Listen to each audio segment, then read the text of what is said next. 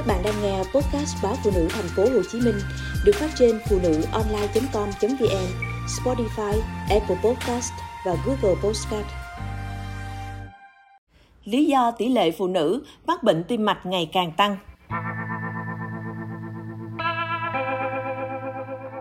Trong khi các bệnh tim mạch ở nam giới đang giảm thì ở phụ nữ lại đang gia tăng.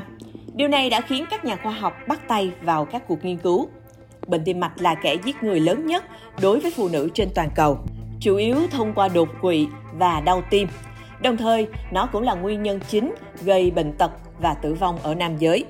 Chính vì thế, khi ngày càng có nhiều báo cáo về việc phụ nữ mắc bệnh tim mạch đang gia tăng, cùng với việc bệnh này khởi phát sớm hơn so với trước đây, đã khiến nhiều cuộc nghiên cứu tại Mỹ và Úc để tìm hiểu nguyên nhân. Theo nghiên cứu, bệnh tim mạch ở nữ có liên quan đến việc mất chức năng buồng trứng.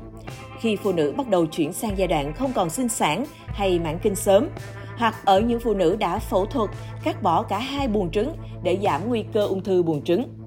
Các giáo sư của khoa nội tiết sinh sản tại Đại học California, San Francisco, Mỹ cho biết, phụ nữ có cấu tạo buồng trứng khác nhau.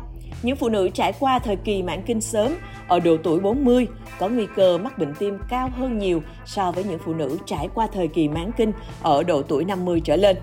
Sự thiếu hụt estrogen trong và sau thời kỳ mãn kinh có liên quan đến nguy cơ mắc bệnh tim mạch, chủ yếu thông qua những thay đổi về trao đổi chất, như việc tái phân bổ mỡ trong cơ thể, thay đổi lipid và tăng huyết áp.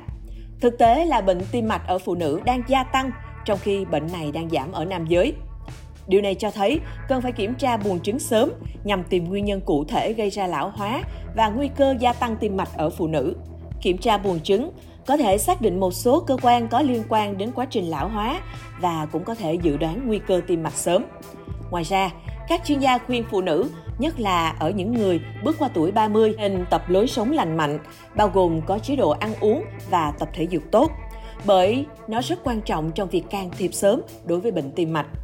Nếu xác định rõ ràng các dấu hiệu sớm của lão hóa và nguy cơ tim mạch, chúng ta có thể phát triển các loại thuốc để chống lại sự khởi phát của bệnh.